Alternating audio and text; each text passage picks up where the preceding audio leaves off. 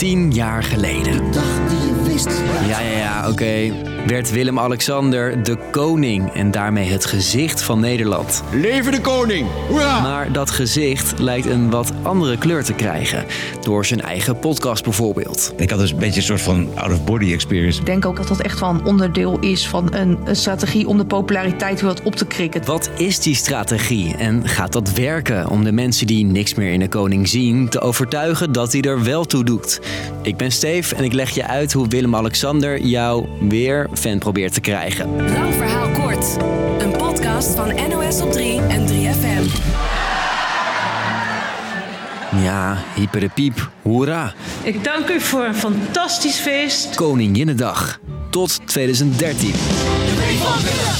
Ja, genoeg. Beatrix gaf toen het stokje over aan haar zoon Willem-Alexander. Zo waarlijk helpen mij, God almachtig. Imago-expert Mildred Hofkes zat toen ook te kijken en zag gelijk die rol als koning. Het komt hem niet zo van nature aanwaaien. Om als uw koning te worden beëdigd. Kijk, je zou kunnen denken, hij is natuurlijk van jongs af aan is hij de kroonprins eh, geweest. Dus hij wist dat dit ging komen. Dit symboliseert En toch lijkt Maxima daar lijkt veel meer voorbereid op die rol. En veel meer van nature dat talent te hebben.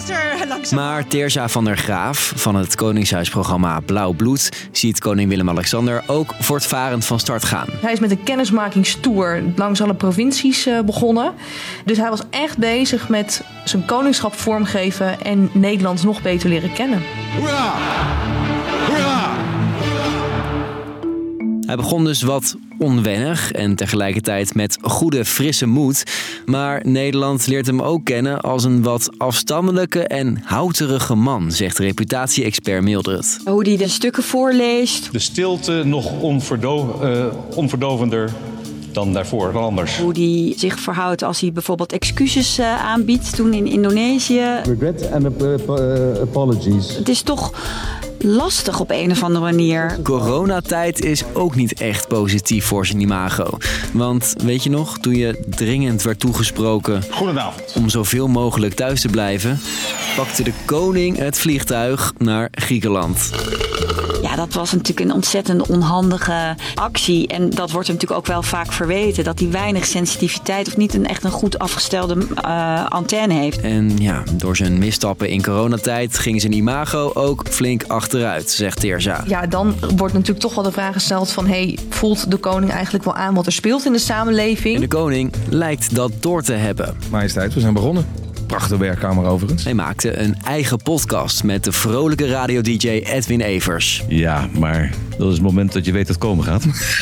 Om nog eens een groot liedjeschrijver te quoten. Volgens Teerza is dat ook echt een strategie om hem wat menselijker te maken. Er is goed over nagedacht wat hij zegt en hoe hij het uitlegt. En het is ook niet voor niets dat hij een podcast maakt. Veel jongeren luisteren ernaar. En tegelijkertijd zijn er ook veel jonge mensen, bijna de helft, niet tevreden over de koning. Dus als hij die groep niet meekrijgt, bestaat er wel een, een, een probleem op de lange termijn... of de draagvlak hoog genoeg blijft voor de monarchie. Oké, Willem-Alexander lijkt zijn imago dus wat op te willen poetsen. De vraag is, gaat dat lukken? Teerza? Dat weet ik nog niet. Dat, dat, zal, dat zal de tijd denk ik ook moeten leren. Volgens reputatie-expert Mildred is het vooral belangrijk dat hij kiest wat voor koning wil ik zijn. Er zijn grofweg twee opties, zegt ze. Optie A, een meer deftige, iemand die echt voor het instituut staat.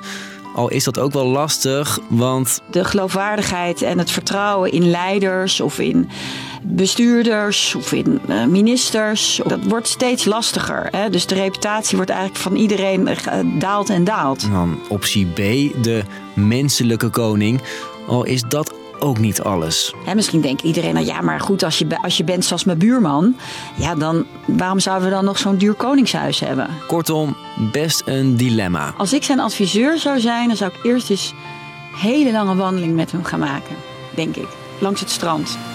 En we hebben een lange kustlijn, dan zou ik die hele kustlijn afwandelen en dan zou ik hem vragen welke vlam die in zich heeft, wat zijn vlammetje is, wat hij echt zou willen. Zonder alle regels en dingen, wat voor een koning wil je echt zijn? En nou ja, welk advies die ook volgt, de populariteit van de koning is net als de zee. Het gaat met golven, zegt Koningshuisjournalist Teersa. kan opeens heel populair zijn en dan kun je het populariteitscijfers heel erg dalen. En je ziet ook wel met de monarchie dat dat echt golfbewegingen zijn. Dus, lang verhaal kort. De populariteit van koning Willem-Alexander neemt al jaren af. En tijdens corona nog extra door een aantal uitglijders die hij maakte. Met onder andere een podcast lijkt hij aan zijn imago te werken. Maar of hij daardoor weer bussen vol fans krijgt, is nog maar de vraag. Dat was hem voor vandaag. Doei!